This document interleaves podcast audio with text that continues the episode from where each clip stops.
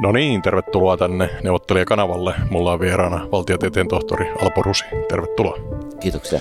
Tämä on tämmöinen toivejakso siis. Mulla on tämä sisäpiiri, niin siellä sanottiin, että miettii niin kuin tämän aiheen kanavan nimi on neuvottelija ja saat haastatellut Ahtisaarta, niin miksi et sä tekisi jaksoa Ahtisaaresta? Olen aina sanonut, että maailmassa ei ole yhtään ongelmaa, jota ei pystytä ratkaisemaan. On vain kansainvälisen yhteisön kyvyttömyyttä, jos ratkaisuun me ei päästä. Sen takia meillä on iänikuisia ongelmia, kuten lähi eli siis vaikka nyt tämä Hamas ja Israel. Siellä kansainvälinen yhteisö on kykenemätön aikaisemmin ratkaisua, vaikka kaikki kyllä tietävät, mikä se on. Eli mua niin kuin vähän kaivelee Mä en niin älynyt tuolloin nuorena meidän kysyä, no mikä se nyt sitten olisi, kaikki sen tietää sen ratkaisun puhutaan siis myös Ahtisaaresta rauhanneuvottelijana sun työstä hänen kanssaan ja sitten Ahtisaaren mysteeriosta mun haastattelussa. Kävisikö näin? No, sopii. Ja tähän alkuun tuota, ää, kaupallinen viesti. Voiko vastuullisella sijoittamisella oikeasti muuttaa maailmaa?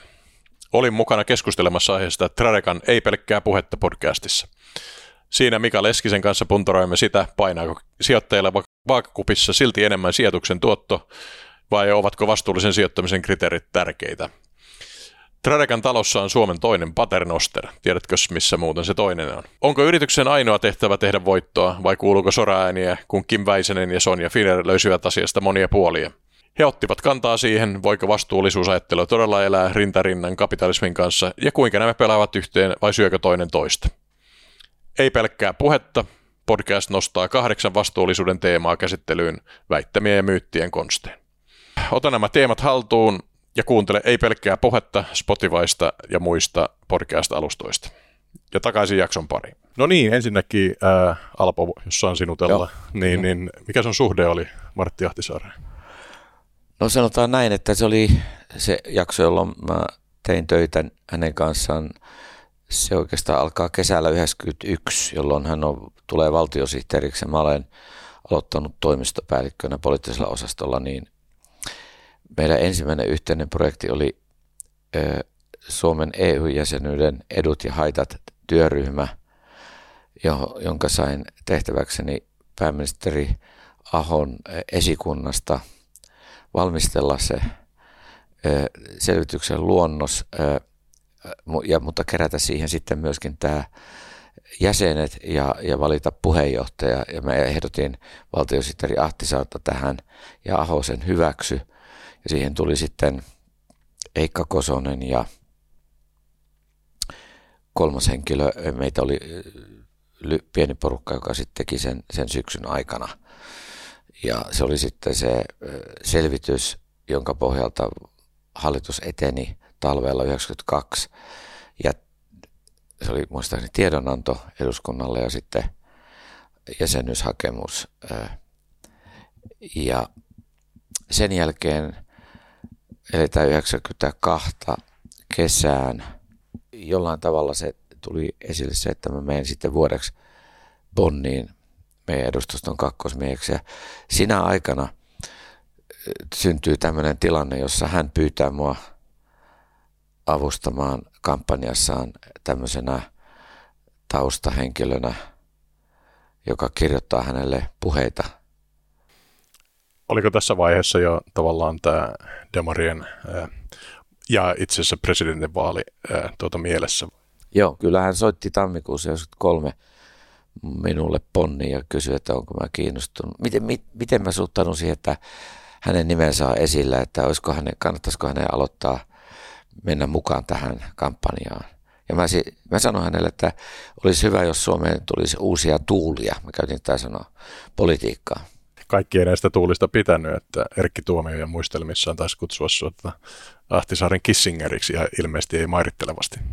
No joo, hän alusta lähtien suhtautui minun tuolla tavalla äh, ylhäältä alaspäin tai alhaalta ylöspäin. Ja sen kyllä huomasin sitten jatkossa. Eli että minä en millään tavalla pyrkinyt siihen Ahtisaaren leiriin, vaan minut sinne pyydettiin ja oikeastaan vähän niin kuin vedettiin. Ja mun oli vaikea valtiosihteerille sanoa ministerinä toimiessani pon, Ponnissa, että en voi niin kuin suositella ja en voi työni ohella tehdä puheita ja nehän piti tehdä tietenkin illalla, koska se oli ihan kädettäänä töitä päivällä. Niin se johti sitten siihen, että mä tulin jo kesällä 93 takaisin ja mut nimettiin ulkoasian neuvokseksi ja neuvottelevaksi virkamieheksi ö, poliittiselle osastolle suunnittelemaan Suomen Eurooppa-politiikkaa.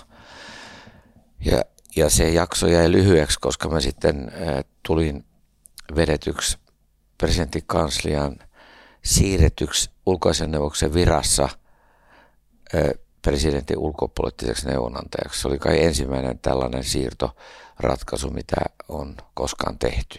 Joo, ja oli Ahtisaari ää, muistelikin, että tota, hän oli ylivoimasti aktiivisin tuota, ulkomailla matkusteleva presidentti, että varmaan pääsit aika moneen, moneen niin kuin matkaan mukaan itsekin. No varmaan ehkä semmoinen 90 prosenttia – matkoista, niin olin mukana valmistelemassa tietysti, että ja sitten kirjoittamassa muistioita. Ja että se oli kyllä sillä tavalla se työ. Ja musta tuli sitten kansiapäällikön sijainen. Ja var, var, varmaan oli odotus itselleni, että tämä on lyhytaikainen tämä sijaisuus, että kuten aikaisemmin oli puhuttu Ahtisaaren kanssa, että siirryn sitten kansliapäälliköksi. Mutta se jotenkin jumittu se asetelma ja aika pian mä huomasin sen, että SDP puolueen sisäpiiri ei pitänyt siitä, että siinä on tällainen ikään kuin puolen rakenteen ulkopuolelta tullut henkilö. Ja varmaan jos mä olisin jälkikäteen pystynyt arvioimaan, että se oli näin, Jahtisaaren oli sillä tavalla kuitenkin sidottu siihen puolue toimintaan, SAK, niin e, tuskin olisin tullut edes, lähtenyt edes, niin kuin, mulla oli kuitenkin neuvottelijana virkamiehenä ura nousussa hyvin ja, ja mä olisin voinut siirtyä lähettiläksi.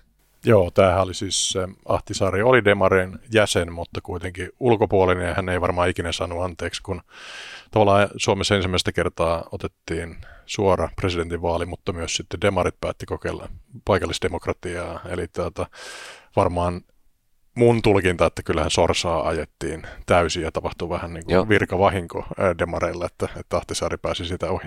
Niin siis tuomiojan päiväkirjassahan on merkintä helmikuulta 1993, jolloin sen merkinnän mukaan Lipponen oli vedonnut Ahtisaareen, että hän vetäytyy esivaalista sen takia, että sorsaa sillä tavalla moititaan tuolla kulisseissa. Ja näistä mä en silloin tiennyt mitään tietenkään. Ja mä en ollut sillä tavalla mukana kampanjassa.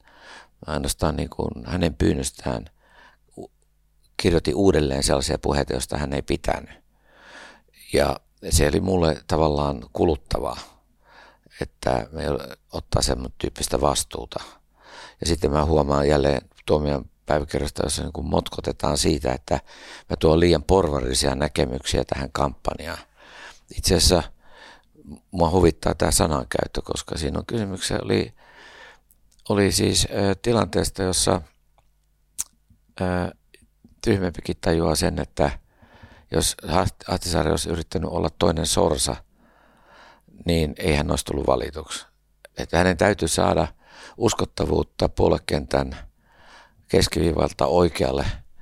Ja, ja tuota, mä uskon, että hän sen takia mut pyyskin tähän ja hän jo kampanjan aikana sanoi mulle, että valmistaudu organisoimaan uudelleen kabinetti tuo kanslia, jolloin mä ymmärsin näin, että hän valmisteli mulle kohtuullisen vaativaa roolia. Ja tehdään tästä kaksi kertaa kuusi vuotta. Ne on hänen sanomia minulle ja mä en pidä siitä, että sana, sanaa ei pidetä siis tämän tyyppisissä asioissa. Ja tästä syntyi semmoinen tietty jännite, kun mä huomasin, että varsinkin eh, sanotaan vuodesta 1998 alusta eteenpäin, niin Ahtisaari muuttuu hyvä, yhä selvemmin näkee, että hän on SDPn sisäpiirin kanssa joko hakauksissa tai hän joutuu taipumaan sinne päin, koska siis hänen ulko... Ja nyt tullaan tähän ulkopolitiikkaan. Ja se on niin unohdettu, nyt kun tässä puhutaan Ahtisaaresta, niin että oli olemassa jännite ulkopolitiikassa. Siis, miten hän nyt sen sanoisi, SDP vanha koulukunta, Kepu, muodosti sellaisen ja aika merkittävä osa kokoomuksestakin, jotka halusi jatkaa semmoista ulkopolitiikkaa, jota oli harjoitettu ennenkin, mutta nyt vähän uusissa olosuhteissa. Esimerkiksi Koivisto nautti suurta arvovaltaa ja, ja ajateltiin, että edelleenkin meidän ulkopolitiikan keskeinen periaate on hyvät suhteet Venäjään. Mm. Tuossa sivuhuominen muuten, mä en jostain syystä Koivistosta oikein perustanut, mutta siis toi Venäjän ideahan on niin kuin nerokas kirja mun mielestä, että siitä ei annettu ehkä tarpeeksi kredittiä. Uh, no jälleen kerran tullaan siihen, että mä luen sitä hieman toisella tavalla. Joo. Siinä on paljon tietoa Venäjän eh, historiasta, yksityiskohtia. Sitten siellä on muutamia lauseita ihan siinä sen kirjan tiivistyksessä. Ja jossain yksi lause on, että, että Suomen ö, sijainti maantieteellisesti on, missä se on, ja Suomen pitää toimia sen mukaisesti. Ja nyt jos ajatellaan, on viime aikoina kirjoitettu kanavassa näyttää olevan artikkeleita siitä, että Koivisto linja oli selvitä Neuvostoliiton kanssa niin, että Suomi säilyttää oman polkunsa. Ja sillä tavalla Koivistoa ei voi pitää suomettuneena. Mä tämän kyllä täysin kiistän. Ja että, se suomettuminen ajoittuu pelkästään Urho Kekkosen kauteen. Kiistän, mä olen kirjoissani kiistänyt tämän, sanonut, että suomettuminen tavallaan otti uuden askeleen eteenpäin sitateissa. Sen jälkeen, kun Sorsa ja Kekkonen teki sopimuksen lokakuussa 1971 siitä, että Karjalaisen hallitus kaadetaan ja siirrytään SDPn ja Kekkosen valtarakenteeseen nojaavaan sisä- ja ulkopolitiikkaan. Joo, tästähän me puhuttiin meidän edellisessä jaksossa. Laitetaan Joo, tähän tätä, tätä näin. Mutta mä, mutta mä siis on, on samaa mieltä, mutta siis tätä mun mielestä Koiviston lausehan, kun venäläiset kysyivät, että no mikä sitten kuvaa teit Suomeen, niin sitten Koivisto sanoi venäjäksi sitten selviytyminen. Eli mun mielestä ihan aika rohkea teos kuitenkin aikaansa. No mä, mä, niin kuin sanottu, mä luen sitä eri tavalla. Mä luen sitä eri tavalla. Mä luen sitä tavallaan tämmöisenä suomettumisen oppikirjana. Mm, että meidän pitää niin kuin hyväksyä tosiasiana se, että Venäjä on suurvalta meidän vieressä ja meidän ei pidä pyristellä siitä asemasta pois. Sen takia hän vastusti NATO-jäsenyyttä loppuun saakka. Joo. 2009 vielä, kun hän viimeisen lausuntonsa antoi. Sen lisäksi hän kieltäytyi avaamasta näitä arkistoja, että ei käy ilmi se, kuinka pitkälle Neuvostoliitto oli soluttautunut suomalaiseen yhteiskuntaan. Ja kolmas oli se, että hän ehdottomasti kieltäytyi avaamasta SKPn toimintaa. Ja siihen avautui mahdollisuus silloin, kun nämä niiden vastaanottamat valtavat rahasummat tuli esille. Ja nyt tiedetään, että SKP kuuluu sen neljän läntisen kommunistisen puolueen joukkoon, joiden korkea rahoitus, korkeatasoinen rahoitus NKPstä perustuu siihen, että nämä puolueet oli sopinut yhteistyöstä tiedustelun piirissä. Joo. Te, joo, kauas mentiin siitä ta- tannerilaisesta demarisuudesta. Kyllä, ja mä haluan sanoa, joo. että siis tämä, tämä ulkopoliittinen aspekti ei tule oikein nyt esille, kun tätä 90-luvun Ahtisaari kautta ulkopolitiikassa arvioidaan. Voinko mä, ennen kuin palataan Ahtisaareen, niin tota, tavalla, mä olin nuori ja naivi mies, mutta sattumalta pääsin kirjoittamaan tämän neuvotteluvallan ensimmäisen version, niin kuin, sillä se tuli 2008 ja, ja siinä oli Ahtisaarta haastateltu ennen hänen Nobelin saamistaan, niin päästiin Juhana Torkinkaan aamulehteenkin kirjoittaa niin kuin analyysi. Nyt mä katson sitä vähän, äh, että oli hieman naivi kirjoitus sillä nuorelta mieheltä, mutta tätä, lainaanpa sitä nyt kuitenkin, eli tätä, äh, Ahtisaaren voima on arvoissa ja hänen arvonsa ovat hyvin suomalaisia. Usko oikeusvaltioon ja pienen puolustaminen vahvemman vallankäyttöä vastaan, sitten lainaus Ahtisaarelta. Maailmalla ihmiset toivovat kahta asiaa, että poliisi ja oikeuslaitos kohtelisivat ihmisiä tasavertaisesti. Jos nämä kaksi asiaa ovat kunnossa, silloin ke- kehitys parempaan on mahdollinen, mutta aika usein ne eivät ole kunnossa, kuvaa Ahtisaari. Eli tämä jotenkin kolahti muuhun se, ja toisaalta mä oon niin kamppailut tämän Ahtisaaren kanssa, että tota, oliko se hieman niin idealisti mutta tuossa on kuitenkin jotain niin pyhää siis siinä, että oikeusvaltio ja on, on niin tärkeä ja ratkaisee pienen ihmisen kohtalon. Ja Suomihan on kamppailu koko ajan tämän kanssa. Ää, ja jossain Venäjällä ei ikinä ollutkaan oikeusvaltiota. Öö, mä, siis kauniita sanoja, Joo. Mutta, mutta kun hänenkin kohdallaan tämä tilanne testattiin, kun hänen eteensä tuotiin ää, tietoja, miksei multa esimerkiksi silloin pyydetty lausunto, miksi se supatettiin monta vuotta mun selän takana, että mulla olisi jotain epämiellyttävää taustalla, jota ei ole. Ja tämä on niinku, tavallaan loukkaa mun oikeusturvaan ja siinä meidän välit meni Karrelle hänen kanssaan 99 elokuussa.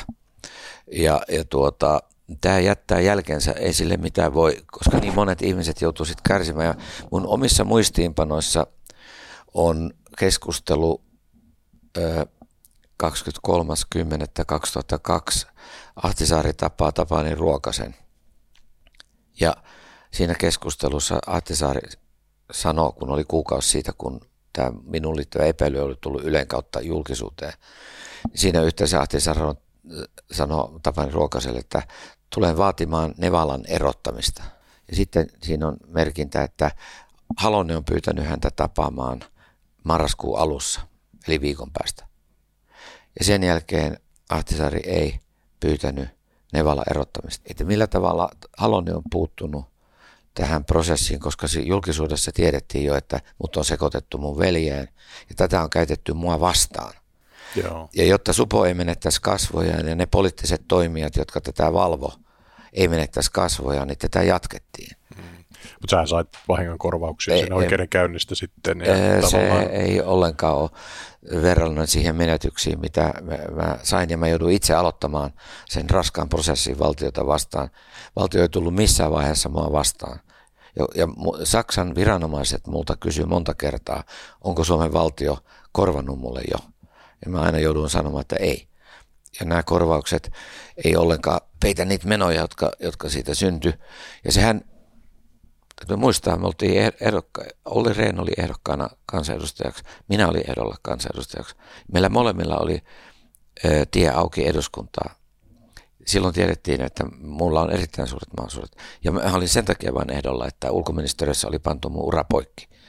Ja mun oli pakko tehdä jotakin muuta. Mä olin professorina virkavapaalla ja oli Rehn oli hävinnyt, ö, hävinnyt tuolla Jättemäelle – ja Olli olisi tullut vuoren varmasti valituksi, mutta mä olisin tullut mitä todennäköisemmin valituksi. Sen tiedon pohjalla, mikä mulla silloin oli. Ja mun nimi povattiin myöskin hallituksen jäseneksi, muun muassa Iltasanomissa. Ja, ja, ja Kari Hokkanen, Ilkka-lehden päätoimittaja.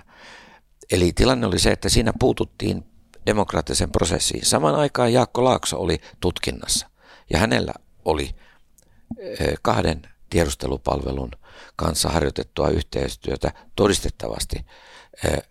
Ja minun kohdalla kuulun siihen joukkoon, joka 350 000 Stasi ulkomaan vakoilun henkilörekisterimerkintää, josta 90 prosenttia on niille, joilla ei ole mitään tekemistä Stasin kanssa, mutta he ovat jostain syystä merkitty turvallisuussyistä – tai jostain muusta syystä. Minun kohdalla oli juuri näin. Niin tässä on edelleen auki ja tätä, tämä selvitys täytyy joka tapauksessa tehdä, miten tämä kaikki meni. Plus se, että nämä listat, jotka on suljettu ja ne henkilöt, jotka on jätetty tutkimatta tai ne on tutkittu ja pysäytetty tutkinnat, niin kuin mulle on todistettavasti poliisit kertonut, jotka on näitä tutkintoja vienyt läpi, niin tämä lähi, tuleva lähimenneisyyden selvitys tarvitaan Suomeen, ei sen takia, että tässä on yhdestä henkilöstä kysymys, vaan sen takia, että me tiedämme, että Venäjä pystyy vaikuttamaan vielä Neuvostoliiton hajoamisen jälkeenkin Suomeen, koska näitä verkostoja ei saatu eh, tuhottua ja eliminoitua. Tällä tavalla arkistojen sulkemisella autettiin myöskin Venäjällä entisiä KGPn upseereita nousemaan valta-asemiin, koska sitä pidetään suurena virheenä, että Neuvostoliitto hajottua ei kuitenkaan Jeltsin pystynyt viemään läpi niitä arkistojen avaamisia, joista nämä rikokset olisi koko kansalle voitu näyttää toteen. Eikä Putin olisi koskaan noussut valtaan, koska olisi tehty tämä kymmenen vuoden karenssi. Joo, mainitsit Olli Rehnin, mä olin itse tuota yhdessä hänen kampanjatilaisuudeksi kutsuttuna, niin tuota, kysyin itse asiassa siitä, että, tota, että, että tota, oli mun mielestä aika iso riski ja kunnioitettava teko, että hän sitten harvana puolusti sinua silloin aikoinaan ja hän vastasi siihen, että tota, se oli, kyllä hän teki tarkan niin kuin analyysin tietysti luotti suhun niin kuin ystävänä, mutta teki myös niin kuin faktatarkastuksen, että hän lähtee tätä on niin selvä asia, että lähtee puolustamaan, mutta oli se kyllä kova veto, että mun mielestä hän, hän tavallaan sun puolustamista silloin, kun se koko, koko koneisto oli niin kuin täysillä sua vastaan, niin se oli aika, aika niin kuin rohkea teko.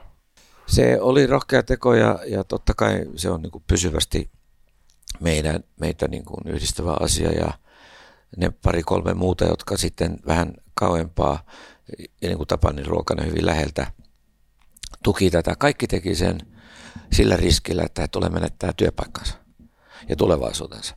Ja erittäin ikävä oli se, että monet oikeusoppineet alkoi sättiä ö, Ollia siitä, että hän puolustaa maa. Että se on niin kuin puuttumista oikeuslaitoksen toimintaan. Nythän mä jo vihjasin siihen, että ketkä siihen oikeuslaitoksen toimintaan puuttu, niin todennäköisesti presidentti Halonen puuttu siihen, koska Joo, oli, tässä, me ei mennä, mennä pitemmälle siitä. Mä tai vo, voidaan mennä, mutta mä mietin toijon kanssa mielenkiintoinen sarana, kun just sanoit, että niin kun Halosen tapaamisen jälkeen yllättäen muuttui ää, periaate, mutta eikös kuitenkin sitten Halonen ollut se, joka pisti sen puukon sitten tätä Ahtisaaren selkään, koska siis kyllä Ahtisaari oli mun mielestä, vaikka hän ei ollut välttämättä kauhean silloin arvostettu presidentti, niin, niin tota, monistakin syitä, mediankin syystä, mutta sitten Halonen tuli mielestä aika puskista sitten kuitenkin. Niin mä haluan tuoda esiin jälleen tämä ulkopoliittisen aspekti, että Ahtisaarta arvosteltiin kulisseissa erityisesti, jonkun verran julkisuudesta, siitä, että hän on laiminlyönyt Venäjän suhteet. Ja nyt kun 27.4.1999 Sorsa kirjoitti Turun Sanomien artikkelin, jossa hän leimasi ensinnäkin Ahtisaaren avustajakunnan mafiaksi. Se on rikollinen leima. Ja sitten hän sanoi, että Suomen ulkopolitiikka on jo kaksi vuotta johtanut ulkoministeri Tarja Halonen. Ja silloin, jos tehdään analyyttinen ero Halosen ja Ahtisaaren ulkopoliittiseen toimintaan näinä kahtena vuonna, siis 97, 98, 9, niin nähdään tämä selkeästi tämä Venäjään liittyvä eri asennoitumistapa ja puhetapa. Halonen noudattaa lähestä tulkoon Venäjän nuotteja – jos hän ottaa kantaa Naton rauhankumppanuusohjelmaan, niin hän käyttää samaa sanamuotoa kuin Primakov. Siitä ei saa tulla Naton odotushuone. Tämä on quote unquote ihan samaa kieltä. Ja sitten on muita asioita, joissa koko aika oli tämä vastakkainasettelu. Ja kuitenkin Ahtisaaren kaudella Venäjän suhteet on paremmat kuin koskaan Suomen historia-aikana. Tämä suhde, mikä syntyy Halosen ja Putinin välille, ei ole mikään hyvä suhde, vaan se on se osoitus siitä, että Venäjä halusi painaa Suomen takaisin etupiirimaaksi, jonka hän paljasti 2021 joulukuussa. Niin Ahtisaari oli tehnyt selväksi puheessa, kannanotoissa, että nyt meillä on normaalit suhteet, samanlaiset suhteet kuin meillä on Ruotsiin tai Baltian maihin saavutettu ideologioista vapaat suhteet, mitä käytettiin puheissa puolia ja toisin. Ja se johti siihen, että Ahtisaarella Jeltsinillä oli aika hyvä kemia keskenään, ja se johti siihen, että Venäjä hyväksyi Ahtisaaret rauhanneuvottelijaksi Kosovon kriisiin. Ja se syntyi se suhde erityisesti. Siellä oli Venäjän Tsernomirdin toisena neuvottelijana, eikö ollut? Kyllä, ja se oli nimenomaan Jeltsinin nimittämä. Ja sitä edesi Primakovin aika ö, omavaltainen diplomatia, koska hän oli pääministeri 12.5.1999 saakka. Ja oli kil- as- periaatteessa kävi presidenttikampanja. Vaalit oli tulossa 2000 maaliskuussa. Primakov yritti tehdä itsestään ö, se rauhan tekijän Milosevicin kanssa, mutta ilman, että siinä on länsi mukana. Että se olisi enemmänkin ollut tämmöinen Venäjän ja Serbian välinen rauha, jossa sitten olisi tehty selväksi Kosovon osalta joku ratkaisu. Olisiko se kelvannut ö, lännelle, niin tuskin, koska se ei kelvannut Jeltsinillekään. Jeltsin erotti Primakovin, nimitti sisäministeri Stepasinin pääministeriksi ja entisen pääministeri Chernomirdinin erityisneuvonantajaksi Balkanille. Tämä vaihe on meilläkin historiankirjoituksessa hyvin huonosti tunnettu. Joo, mä muuten siis tätä haastattelin Pertti Torstilaa ja ilmeisesti siis tuota, te kolmistaan siellä tätä Ahtisaari ja Torstila sitten tässä, tässä mukana eri, eri rooleissa ja sehän oli hyvä, hyvä lopputulos se Kosovan, Serbian, Balkanin tota, neuvottelu varmaan yksi, yksi niinku niistä, niistä tota, kulmakivistä siinä Nobelin takana. Ehkä nopea takautuma tuohon Namibian prosessiin, niin siinä oli siis semmoinen, että kun Ahtisaarisilla oli YK leireissä, mutta sitten tavallaan Namibia sai itsenäisyyden tuota, käytännössä Etelä-Afrikasta, kun se oli ollut tämmöisen kansan yhteisön mandaatilla Etelä-Afrikassa, Saksa kun oli sitä ennen hallinnoinut Namibia, niin mä jäin sitten miettiin sitä, kun tässä mun haastattelussa Ahtisaaren kohdalla Tämä tietysti meni hyvin, tämä Namibian neuvottelu, mutta hänellä oli tämmöinen lause, jonka jäin niin kuin kaiveleen tässä, että tota, toinen vähän idealistinen, että olen aina sanonut, että maailmassa ei ole yhtään ongelmaa, jota ei pystytä ratkaisemaan. On vain kansainvälisen yhteisön kyvyttömyyttä, jos ratkaisuun me ei päästä. Sen takia meillä on iänikuisia ongelmia, kuten lähi eli siis vaikka nyt tämä Hamas ja Israel ää, sota tällä välillä. Siellä kansainvälinen yhteisö on kykenemätön aikaisemmin ratkaisua, vaikka kaikki kyllä tietävät, mikä se on. Eli mua niin kuin vähän kaivelee Mä en niin älynyt tuolloin nuorena meidän kysyä, no mikä se nyt sitten olisi, kaikki sen tietää sen ratkaisun. Mutta toi, toikin voisi olla kiinnostava aihe tavallaan, tietynlainen Ahtisaaren mysteeri tai kansanliiton mandaattien rauhanneuvottelu. Ja mun mielestä jäi kuva siitä Nobelin äh, hyväksymispuheestakin, että, tuota, että hän olisi lähtenyt seuraavana haasteena tekemään, tuomaan rauhaa lähi Mä en tiedä, näetkö se noin kaksi asiaa? Tuo oli hyvä, hyvä niin kuin, poiminta minusta tuo, sekä tuo hänen lausunto että tuo Namibia ja mandaatit ja niiden hallinta ja niiden sitä kautta itsenäisyyteen valmistava prosessi. Mä luulen, että hänelle niin kuin sitä Namibiasta jäi niin kuin, tavallaan kaava mieleen, joka hän ajatteli, että se kaava voidaan soveltaa lähes kaikkiin kriiseihin ja, ja sitä kautta saavutetaan hyvä lopputulos.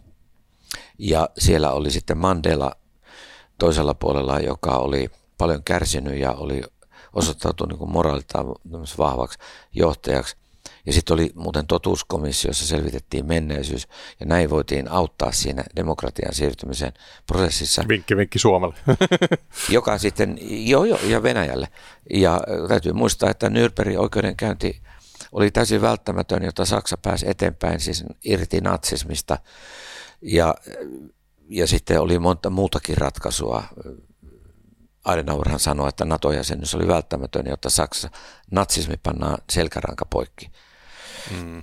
Niin, tämä tapahtui 55. Niin, ö, mutta Ahtisaaren osalta niin jäi ehkä sellainen yliodotus, ja hän on vielä sitten ihan loppuun saakka puhunut siitä, että kaikki kriisit ja voidaan ratkaista, kaikki konfliktit voidaan ratkaista. Kansan yhteisön tuella. Joo, ehkä se niin. kuuluu siihen, se ei sit, ja vielä näin, mutta siis siinä tulee niin kuin, ehkä itse, itse joka on niin kuin historiaa lukenut ja sen piirissä oman niin kuin akateemisen urani tehnyt kansainvälisten suhteiden ja historian tutkijana, niin päättynyt siihen, että monet ongelmat ei koskaan ratkea meidän elinaikana, ehkä historian kulussa myöhemmin, mutta me voidaan esimerkiksi saada rauha, ikään kuin aselepo, kuten esimerkiksi Balkanilla. Mutta ei välttämättä niiden kriisien juuria saada yhdessä neuvottelupöydässä koskaan ratkaistua. Se on taas minulle, koska Balkanin tehtävissä ollessani olin tekemässä paljon Haris Silatsisin kanssa, joka oli, oli Bosnian sodan aikana ulkoministerinä ja se oli varapääministeri silloin, kun neuvottelin Sarajevo huippukokousta 99 heinäkuussa, niin hän toisti aina sen, että Daytonin sopimus ei ollut ratkaisu kriisiin, vaan se oli ainoastaan aseleposopimus. Ja että kaikki ongelmat on vielä ratkaisematta. Niin sanoisin näin, että mä ymmärrän sen, että Ahtisaarella oli tämä hänen mesitsinsä, mutta samalla ulkopolitiikka tänä päivänä nojautuu monella tavoin myöskin voimapolitiikan ymmärtämiselle ja voi sanoa näin, että ulkopolitiikan moraali mitataan lopputuloksissa eikä sanoissa ja tavoitteissa. Joo, mutta niitähän hän sai, eli tavallaan siis, no mun käsitys on, että täällä Namibia ja Etelä-Afrikan välillä niin YK oli oikeasti voimaa ja yhtenäisyyttä. Joo. Ja ne tavallaan, tietyllä tavalla niin kuin YK on jopa, vaikka se ei ole valtapelaaja mun mielestä enää pitkään ollut oikein kansainvälisessä politiikassa, niin silloin se oli ja pystyy tietyllä tavalla oikeasti Joo. olemaan Ahtisaaren takana ja jyräämään sen, ää, tietyllä tavalla jyräämään voimalla sen, eli valtapositiolla. Sitten tota, Serbiassahan tota, Milosevic sai Naton pommeja päähänsä, niin se pisti kaverin niin kuin ruotuun. Eli, eli siis siellä käytti ihan niin kuin raakaa sotilaallista voimaa. Niin, ja Ahtisaarihan 2011 siinä matkalla teoksessa myöntää sen, että ilman Naton pommituksia emme olisi saaneet hy- hyväksymistä sille ehdotukselle, jonka veimme Belgradiin. Mm. Et siinä meni, mä en tiedä oliko hän tässä välissä sanonut, mutta hän ei moneen vuoteen mielestäni tuonut esille tätä NATO-roolia. Joo, ja sitten toisaalta siellä oli Chernomyrdin tietynlainen niin kuin Venäjän proksi, että siellä oli aika paljon voimaa äh, neuvottelupöydässä. Että. Siis sekä Chernomyrdin että Stepasi menetti poliittisen asemansa, kun tultiin elokuulle.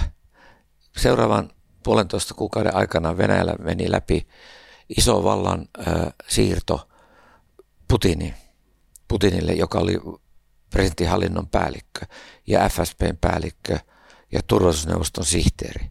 Hänellä oli jo vallan avaimet ja hän käänsi kelkkansa kesäkuussa jo Strop Tolpotille 99. Hän sanoi, että, että tuota, tähän, te, tehän toimitte nyt niin kuin aivan vastoin, mistä on sovittu – Tolpot sanoi Putinille, joka jostain syystä tulee yhtäkkiä Tolpotin neuvottelijaksi.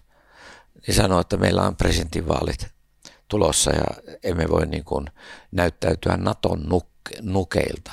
Ää, niin Putinihan sitten, tota, siinä juteltikin sunkikkaa siitä, kun oli Eskohan vieraana, niin tota Suomi teki viimeisen so- valtiosopimuksen Neuvostoliiton kanssa, niin, niin kun tota, purettiin YA-sopimus, Joo. niin tavallaan niin kun sitten taas ää, Jeltsin ja ää, Putin aloitti niin kuin heikolla, heikolla pohjalla siinä, mutta ehkä tota, tästä ideaalimista vielä, siis Joo. vieläkin kaivelee, niin toi Joo. Ahtisaari sitten tota, oli myös Pohjois-Irlannissa, siis Blairin kanssa, jonne Sanna Marin on nyt menossa sinne Blairin tota, neuvottelija. Vähän se CMI-tyyppiseen, mutta Joo. poliittisempaa ympäristöön, niin tota, sehän oli melkein tämmöinen Israel Gaasa-tyyppinen ongelma, ja sehän ratkesi niin kuin rauhanomaisesti, vaikka siellä oli niin kuin todella, todella vahvat uskonnolliset satojen vuoden perinteet katolilaisten ja protestanttien kesken. Niin, niin tietyllä tavalla se niin kuin tämmöistä ahtisaarilaista idealismia, jos se nyt on reilu sana, niin, niin vähän kannattelee. Ja... Kyllä, siis on, ilman muuta on, on konflikteja, jotka voidaan ratkaista siis tässä ja nyt hyvällä neuvotteluilla ja oikeilla asetelmilla. Ja sitten on olemassa konflikteja, jotka on strategisia, kuten nyt esimerkiksi Kiinan ja Yhdysvaltojen välillä tai Venäjän ja Ukrainan välillä. Ja, ja, ja vaikka sanotaan sitten nyt Israelin ja ö, osan arabimaiden välillä. Joo, voitaisiin itse siihen mennä, koska tämä nyt on tämä Ahtisaaren mysteeria, niin Joo. tuota, olisiko tämä niin British Mandate kuitenkin, se ottomaanien niin valtakunta ää, liittoutui väärien kanssa, eli tuota, tämän Saksan ää, tuota, vetämän hävinneen blokin kanssa, niin sitten niiltä vietiin tämä tuota, Lähi-idän maat ja, ja sitten tavallaan tämä arabimaiden niin kuin pirstalaisuus niin kuin lähti siitä liikkeelle, ja British Mandates tuli Israel. Ollaan haettu tätä Ahtisaaren niin kuin ilmiselvää ratkaisua siitä lähtien. Niin siis siihen tuli niin kuin 47 YK päätöslausuma, joka loi kahden valtion ratkaisumallin, mutta se kun katsoo sitä karttaa, jossa nyt tuli sitä alueittain niin, että ehkä 75 prosenttia Israelia ja 25 prosenttia Palestiinaa, niin arabimaathan ei hyväksynyt tätä. Ne halusivat, että Israelille on mitään asiaa lähi. Ja sen takia alkoi 48 sota. Mutta israelilaiset, jotka oli siellä ollut jo, siis juutalaiset, eri tavoin tulleet sinne natsia pakoon, tulleet jo historian saatossa eri puolta maapalloa, niin, ö, niin ne oli järjestäytynyt jo sodan jälkeen. Omat joukot oli 40 000 ja, ja niillä oli hyvin vahva oikeastaan sotilainen kyky silloin, kun Israelin valtio perustetaan toukokuussa 48 ja se hyökkäys arabimaista epäonnistui. Siinähän tulee tämä valtionmallihan on siinä sitten, että Palestiina ja sitten on Kaasa kuuluu niin kuin Palestiinalle. Siis länsiranta ja Kaasa, se on se kuin Transjordania oikeastaan niin kuin nimeltään. Ja sitten Israel, mutta sitten 67, Gaasan striphän tulee jo tavallaan, sieltä tulee jo terroritoimintaa, ja niin että 55 Israelilla on jo siellä tämmöistä kontrollia. Ja sitten 67 tulee kuuden päivän sota, jossa Israel puolustussotana ö, ottaa haltuunsa länsirannan, Gaasan ja Kolanin kukkulat. Sitten tullaan 73 ja siinä on vielä Siinain tulee. Menettää Siinain, mutta säilyttää nämä Gaasan, Kolanin ja länsirannan. Ja sitten edetään siitä 78 tulee Egyptin ja Israelin rauhansopimus, joka rauhoittaa Egyptin ja Israelin suhteet. Ja sitten mennään 80-luvun loppupuolelle, jolloin syntyy ensimmäinen intifada, e, ja se kestää kuusi vuotta.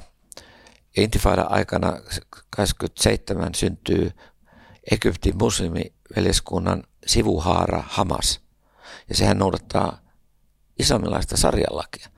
Ja siellä 70-luvulla on jo syntynyt PLO.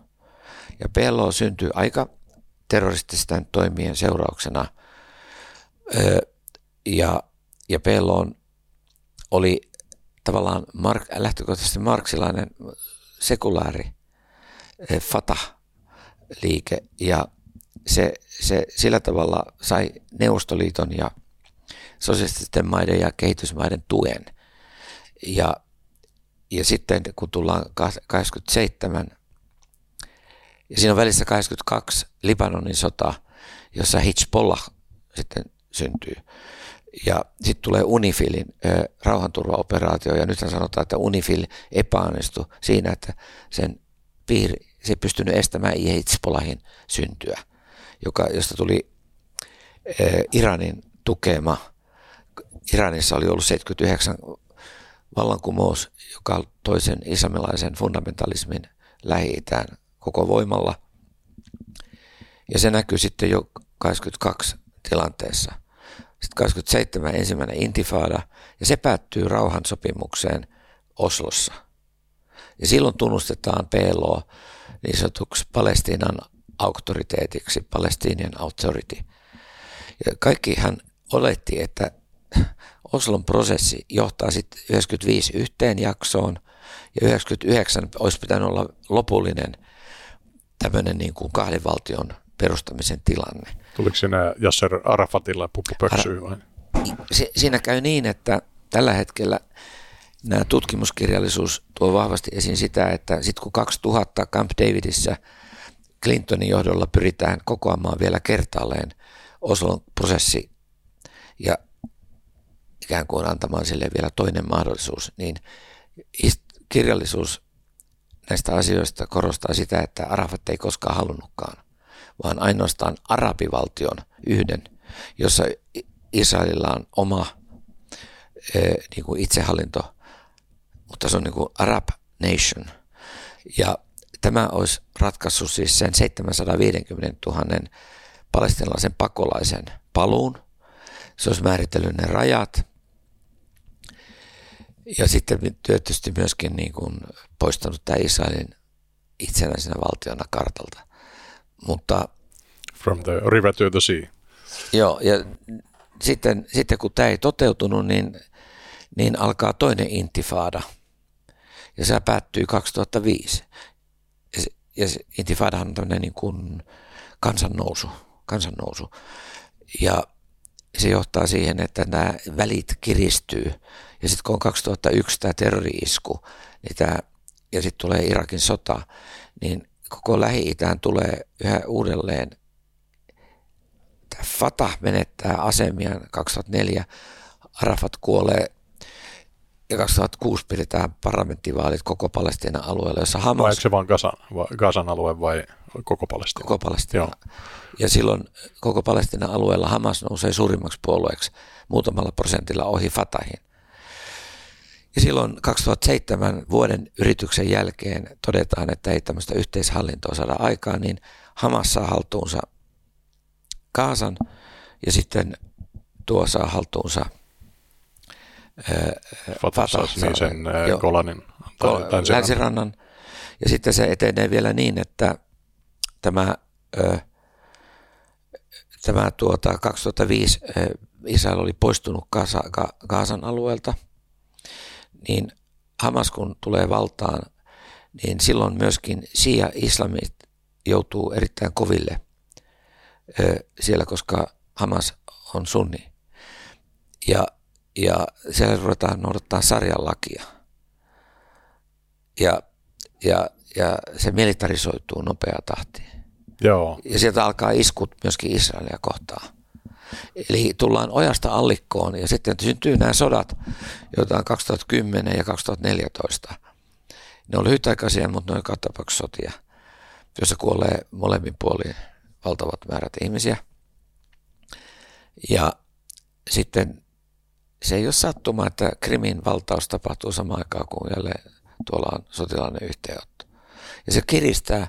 Myöskin Israelissa nousee valtaan yhä selvemmin niin kuin oikeistolaiset voimat ja semmoinen vanha Oslon prosessi aikainen asetelma, jossa Israelissa on työväenhallitus, niin se väistyy. Ja se, se ikään kuin se kiristyy se kokonaistilanne siellä. Ja, ja, ja tuota, länsi tekee myöskin monia sellaisia kömpelöitä virheitä ja siinä sitten syntyy tämmöinen länne, erityisesti lännen vasemmiston ö, propagoima näkemys, että paha on Israel ja hyvä on Palestiina. läsnäolo vähän kiinnostaa. Siis Syyriassahan ne on ollut ja tietyllä tavalla jossain vaiheessa Venäjä väitti osallistuneensa ISISin tuhoamiseenkin, että tavallaan että se tuntuu, ja sitten taas Iranin, Iranin äh, Libanonin, Hisbollahin ja, ja sitten tota Shia-sunni-kuviot niin muodostaa sitten jonkinlaiset tota, palikat tämän niin kuin ympärille. Mutta jos sitten vielä laittaisi nämä niin kuin Ahtisaaren vaihtoehdot, niin yhden valtion malli tuntuu täysin mahdottomalta, kahden valtion malli jonkinlaisilla vuosilukurajoilla on se varmaan se luonnollinen ratkaisu. Ja sitten tämä niin kuin, mutual destruction, eli the sea, eli tuhat, tuhataan Israelista on niin kuin mahdoton, ja sitten taas Israelin kannalta, Israelin kannalta sitten varmaan kaikki kävisi, paitsi ehkä se yhden valtion malli, eli, eli tätä se nyt olisi niille varmaan itsemurha. Tämä kahden valtion malli lähti uudelleen jaloilleen sillä tavalla, että 2020 Valkoisessa talossa allekirjoitettiin tämmöinen kuin Abraham Accords, jossa ryhdyttiin luomaan diplomaattista polkua Israelin, siis Egyptin ja Israelin lisäksi. Siihen tuli Bahrain, Arabiemirien kunta ja sitten ö, myöhemmin Marokko. Saudi-Arabia liittyi tavallaan siihen prosessiin vähän myöhemmin ja sehän oli menossa – ja Katar, se oli menossa, kun Hamas hyökkäsi. Ja, Nimenomaan tämä Saudi-Arabian joo, sopimus oli, ja sehän on näin, että vaikka Trumpia tietysti voidaan monista asioista syyttää, niin hänen vävipoikansa Jared Kushner neuvotteli tämän mm, diplomaattisen prosessin käynti, joka on juutalainen it- itse. Niin, niin, ja siinä on sellainen Bergovits-niminen toinen neuvottelija. Ja ne he saivat tämän aikaiseksi. Mutta tämä ei sopinut tietenkään eräille valtioille, Iranille, eikä se sopinut tietysti näille fundamist, fundamist, fundamentaalisille liikkeelle, jotka halusivat Iranin, eh, Israelin tuhoa. Mutta niitä on sitten kai lähinnä sitten Hisbollah ja sitten arabimaiden vähemmistöt, muslimiveljeskunnan tyyppiset niin kuin Islamistinen oppositiovoimat. jihad, islamistinen jihad, joka toimii myöskin länsirannalla, Hamas, Hezbollah, nämä on niin kuin kolme tällaista terroristijärjestöä, jotka Ja sitten aikoinaan ISIS. ISIS on, se liittyy tähän Irakin ha- hajoamiseen ja siitä syntyneeseen ö, ja, ja silloin yhteydet Al-Qaidaan, Al-Qaidan alkamaan niin kuin Amerikka-vastaiseen fundamentaaliseen islamistiseen kalifaatin perustamistavoitteeseen. Eli että nythän eihän Hamaskaan ole määritellyt, mitkä on niin kuin sen rajat, mitä se haluaa. Se haluaa kalifaattia. Ja siinä onkin sitten kysymys että kuinka paljon Hamas, Hamasissa on ISIS mukana. Mm. Ja mitkä näistä vanhoista fundamentaalista terroristiliikkeistä, al ja ISISistä on mukana Hamasi. Ja täytyy muistaa, että siinä on se vaihe, jolloin Putin välillä taistelee omia islamisteja vastaan, niin kuin Dagestanissa ja Inkutsiassa ja Tsetseniassa, ja sitten pelaa yhtä peliä taas lähi erityisesti Syyriassa. Ja kyllähän länsi on epäonnistunut siis monta kertaa tähän, puna, tähän eh, niin kuin sen eh, vastavoiman rakentamisessa eh, lähi Irania ja, ja esimerkiksi se sopimus, joka Iranin kanssa oli tehty sen ydinase ohjelman pysäyttämiseksi, joka tapahtui Obama-aikana, niin, joka Trump purki, niin ei se, ei, se, ei se ihan älytön ajatus ollut se, että se purettiin, koska se näytti siltä, että tässä antaudutaan isommalle strategiselle muutokselle Lähi-idässä, eli sitä, että vahvistetaan Irania alueen johtovaltiona, joka kuitenkin ruokkii ja rauttaa ja aseistaa terroristeja. Joo, tässä oli siis se, juurikin Saudi-Arabia oli niin kuin melkein tunnustamassa, tunnustamassa Israelin, niin, niin tota, samaan aikaan niin kuin Iranikin yhden teorian mukaan bluffasi, että ne oli saamassa 6 miljardia jostain niin kuin hyviksien teoista, Joo. ja sitten kuitenkin sitten vaikutus, että samaan aikaan ne tuki sitten tätä Joo. hyvin salaista tota, ää, hyökkäystä sitten, tai teurastusta, mitä tapahtui sitten Joo. 7. lokakuuta. Eli, Eli ollaan, niin, jo, me ollaan niin kuin vaikeassa tilanteessa, että oli olemassa toisaalta rauhanpolku menossa, ja toisaalta sitten kuitenkin oli äärimmäisen vihamieliset voimat mm. kasvussa. Mutta sitten Saudi-Arabia ja Iranihan ei ole ystäviä keskenään, ja eikö tämä sitten liity siihen sunni kiistaan ja tavallaan, että sitten vaikka nyt väliaikaisesti tuota, nämä Hamaksen terroristit sai arabimaiden niin kuin, tota, tietynlaisen yhtenäisyyden, niin ei se varmaan niin kuin ihan pysyvää ole. Ei, siis Saudi-Arabia ei voi, siellä pyritään saamaan uudenlainen taloudellinen rakenne luotua ennen kuin öljyn käyttö loppuu. Ja niillä on tavallaan kova kiire. Ja ilman lännen teknologiaa ja rauhaa Israelin kanssa siitä ei tule mitään. Ja silloin ne tietää, että 20 vuoden päästä Lähi-Itä hallitsee Iran ja sitä tukevat terroristiliikkeet. Ja sen takia tavallaan tässä on pelissä myöskin tämä strateginen yhtälö. Mutta Iran ei varmaan uskalla tässä nyt niinku sitä peliä paljastaa, kun on kaksi lentotukialusta siinä rannikolla ja tavallaan se olisi aika itsemurha lähteä ne liputtaa avoimesti tässä.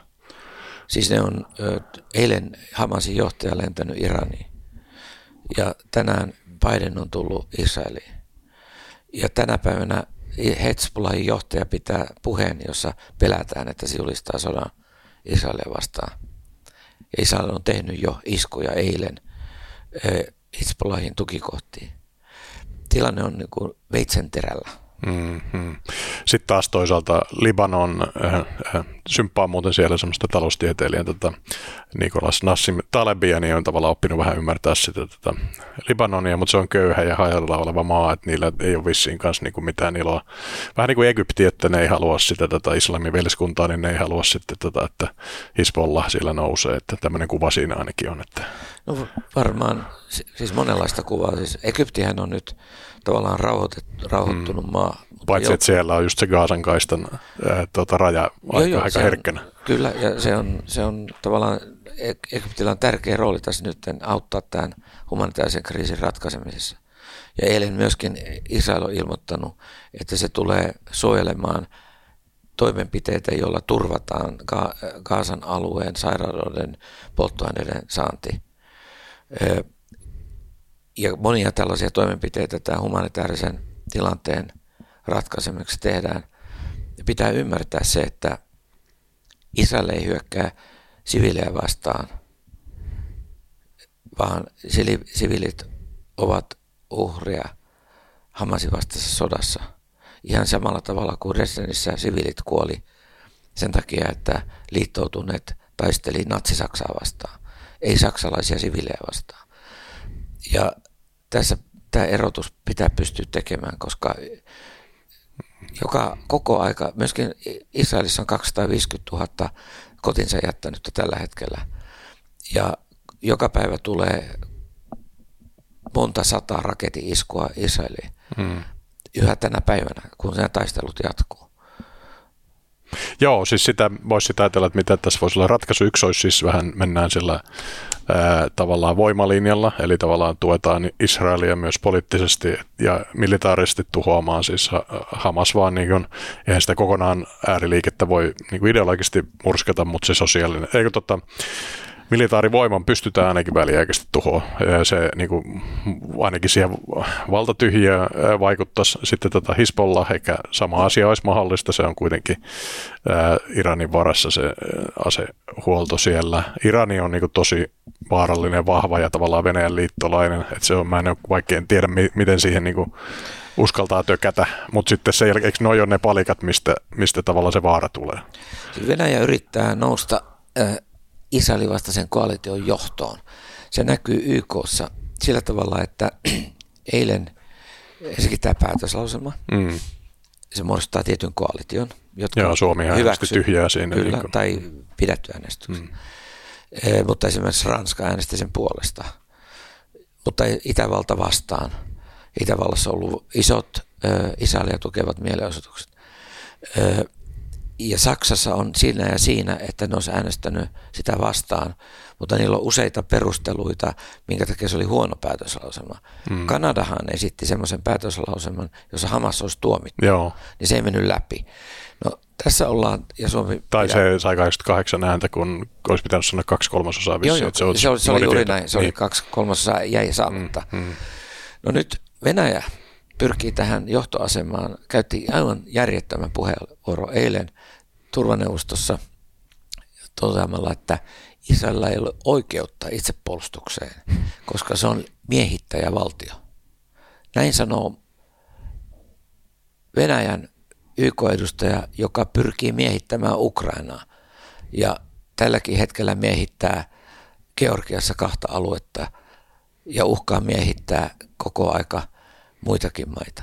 Tässähän Venäjä, siis joka ei nyt ole mun mielestä mikään islamilaisen maailman tuota, niin kuin, ää, omille alueille toivova taho, niin vähän ampuu sen jalkaa, että tavallaan he reuna-alueet kun muodostuu kuitenkin tätä islamilaisista ää, valtiosta, niin tämä ei välttämättä nyt ihan voittava strategia kuitenkaan. Että annetaan niille, se... voimaannutetaan niitä.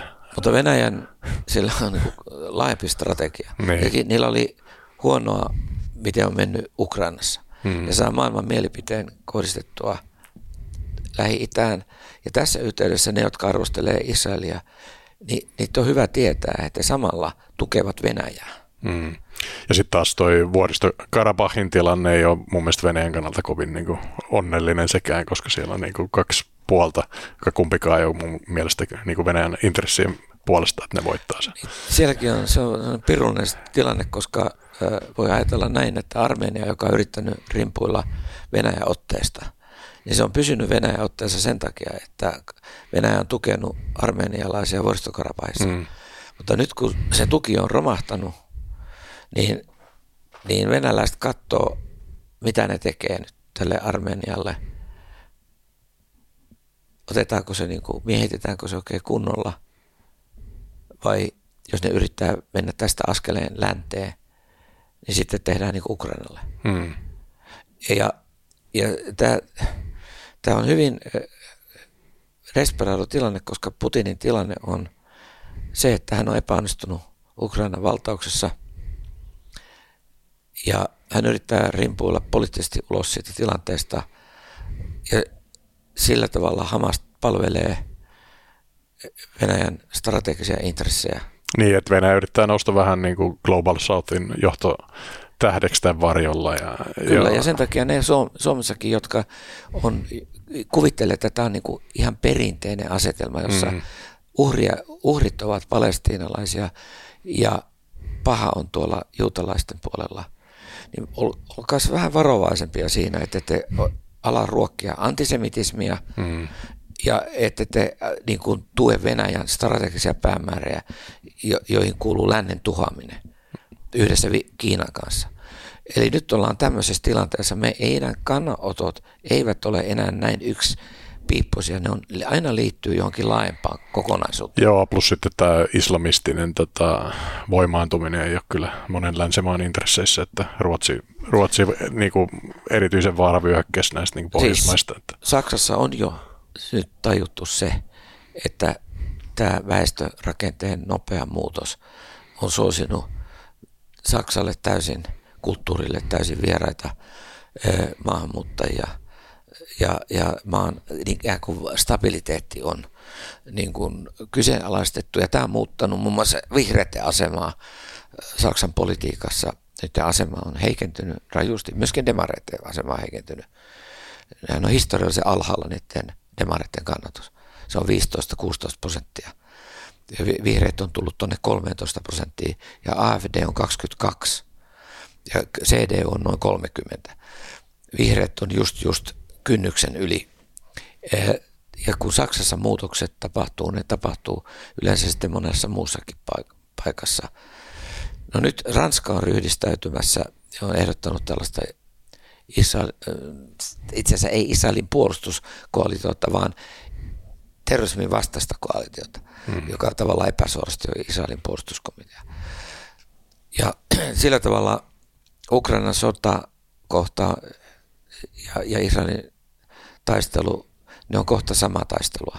Mm. Ja eräs korkea Israelin virkamies eilen jo ehdotti tähän YK-puheen jälkeen, mikä Venäjä teki, että Israel alkaa nyt tukemaan Ukrainan taistelua sotilaallisesti, joka on ihan täydellinen muutos. Mm, mm. Myöskin saattaa olla täydellinen muutos siinä voimatasapainossa, joka on Ukrainan Venäjän välillä. Mm, Zelenskihän on juutalainen. Että. Joo, mutta nyt tämä muutos johtuu Joo. siitä, että Venäjä on nyt niin, Israelin pahis. vihollinen. Joo. Joo, Israel kyllä osaa pelata kovaa politiikkaa. Siis jos miettisi vielä tätä Ahtisaarin ideaalia, Joo. niin tota, yksi ratkaisu nyt voisi olla, että tota, tuhotaan se niin kuin Hamas niin paljon kuin pystytään, ehkä sitten sivutuotteena Hisbollah Libanonista, Libanonista, Iran jotenkin pistetään sillä lailla, ellei se nyt itse hyökkää, niin kuriin. Sitten tota, Israel vetäytyy sieltä länsirannan niistä pienistä siirtokunnista ja sitten runtotaan se kahden valtion läpi, niin kuin vaikka Saudi-Arabian niin kuin tuella. Tämä nyt voisi tuntua niin kuin tämmöiseltä niin kuin mahdolliselta Oike- ratkaisulta. Oikea ajattelu on mun mielestä siis on kaksi asiaa. Selvä on se, että yhtä, yhtenäistä mm. valtiota ei tule. Mm. Se on pois laskusta. Joo. Mutta kaksi valtiota voi tulla. Ja silloin se tarkoittaa käytännössä sitä, että arabimaiden pitää tulla – antamaan turvatakuut Palestiinalle, joka on käytännössä demilitarisoitu. Mm.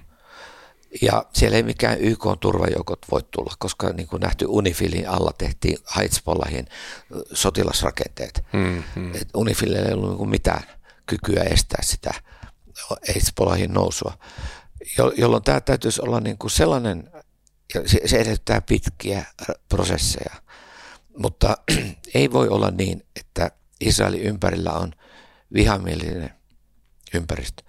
Ihan kuin Egyptin kanssa saatiin aikaa rauha. Niin nyt joka tapauksessa, koska siellä on niin paljon terrorismia Palestiinan alueella, Kaasa ja Länsiranta, täytyy muodostua ratkaisumalli, jossa on Ahvenanmaa. Ei kuitenkaan niin, että se on osa Israelia, vaan niin, että se on osa arabimaiden yhteisöä. Mm. Autonomia – autonomia, joka vahvistuu, sotilaasti turvattu alue. Mm. Toi on muuten siis lähellä yhtä Ahtisaaren niin kuin, menestystä, tämä Indonesia ja Acehin tuota, piirikunta, että siellähän ei saanut itsenäisyyttä, mutta sieltä se demilitarisoitiin ja annettiin niin kuin hyvin niin. vahva itsenäisyys, tai tuollainen niin autonomia. Itse olen valmis kirjoittamaan viikossa sen, sen mallin, mikä mielestäni on tämän jälkeen tulossa. Mm. Ja ja se tarkoittaa sitä, että, ja mä tuen siis Israelin sitä sotilasta toimenpidettä, että se uhka Hamasin hyökkäysuhka poistuu. Ja samanaikaisesti tuemme tietenkin kaikkia niitä toimenpiteitä, jotka voidaan ö, ö, niin kuin vahvistaa humanitaarista apua alueelle, eli Kaasaan. Ja, ja se ei kuitenkaan voi tarkoittaa sitä, että tulee ö, tulitauko koska se välittömästi johtaisi hyökkäyksien jatkumiseen Israelia vastaan. Ei, ei ymmärretä sitä, että siellä on vastassa terroristinen organisaatio. Se ei ole mikään valtiollinen sotilasvoima. Joo, sitten jos mietitään tätä vielä, no Israel on ää, väitteen mukaan alueen ainoa demokratia, niin jos se tavallaan niin kuin se arabi ratkaisuun ei tässä vaiheessa kuulu demokratia, niin pystyisikö tuohon, tuohon ei varmaan sitten niin järjellisellä aikataululla saa niin demokratia ympättyä. Eli se Fatah varmaan sitten voisi olla se pienin paha siellä, pistetään siis, ne valtaan. Jos lähdetään siitä, että Israel on osa meitä. Niin. Siellä on kaikki Israelin kansalaiset on pääsääntöisesti Euroopasta pakoon tulleita juutalaisia. Siis yksi meistä. Hmm. Ja sen takia se on yksi eurooppalainen valtio. Ja voisi jonain päivänä ajatella, että se on Euroopan unionin jäsenvaltio. Ei, ei se fyysinen etäisyys ole. Me olemme itse Suomenlahden takana. Meillä on Pohjanlahti, Suomenlahti. Me ollaan vähän niin kuin Venäjää, siis Länsi-Venäjää maantieteellisesti, mutta me olemme Euroopan unionissa ja Natossa. Israel on lähellä siinä ja se on sillä tavalla eurooppalainen, niin kuin mainitsin, että ne ovat tulleet pakoon vainoja sinne, pystyttäneet demokratian ja puolustusvoimat ja joutuneet taistelemaan itsenäisyytensä puolesta. Siellä se survival on niin kuin ainoa keino, mutta jatkossa pitkällä aikavälillä Israel haluaa olla osa laajempaa yhteisöä, ei vain pelkästään Yhdysvaltojen tuen varassa, vaan sen luonnollisin kumppani on Euroopan unioni, mutta niin, että se on niissä sotilaallisissa rakenteissa, joissa Suomikin on nyt mukana. Ja tällä tavalla mä näkisin sen tulevaisuuden. Ja sitten mahdollisimman rauhanomainen ympäristö rakennetaan. Ja sen takia sanon, että kun puhutaan paljon, huomasit ulkoministeriönkin kotisivulla korostetaan sitä, että maailmassa on paljon tällä hetkellä uskonnollisia syitä kriiseille. Ei ole näin. Meillä on olemassa yksi uskonnollinen ryhmä, joka häiritsee ja terrorisoi maailmaa, ja se on islamilainen fundamentalismi. Ei luterilaiset ole missään, eikä katolaiset ole missään ruokkimassa maa, tuli, tulipaloja tai, tai sotia.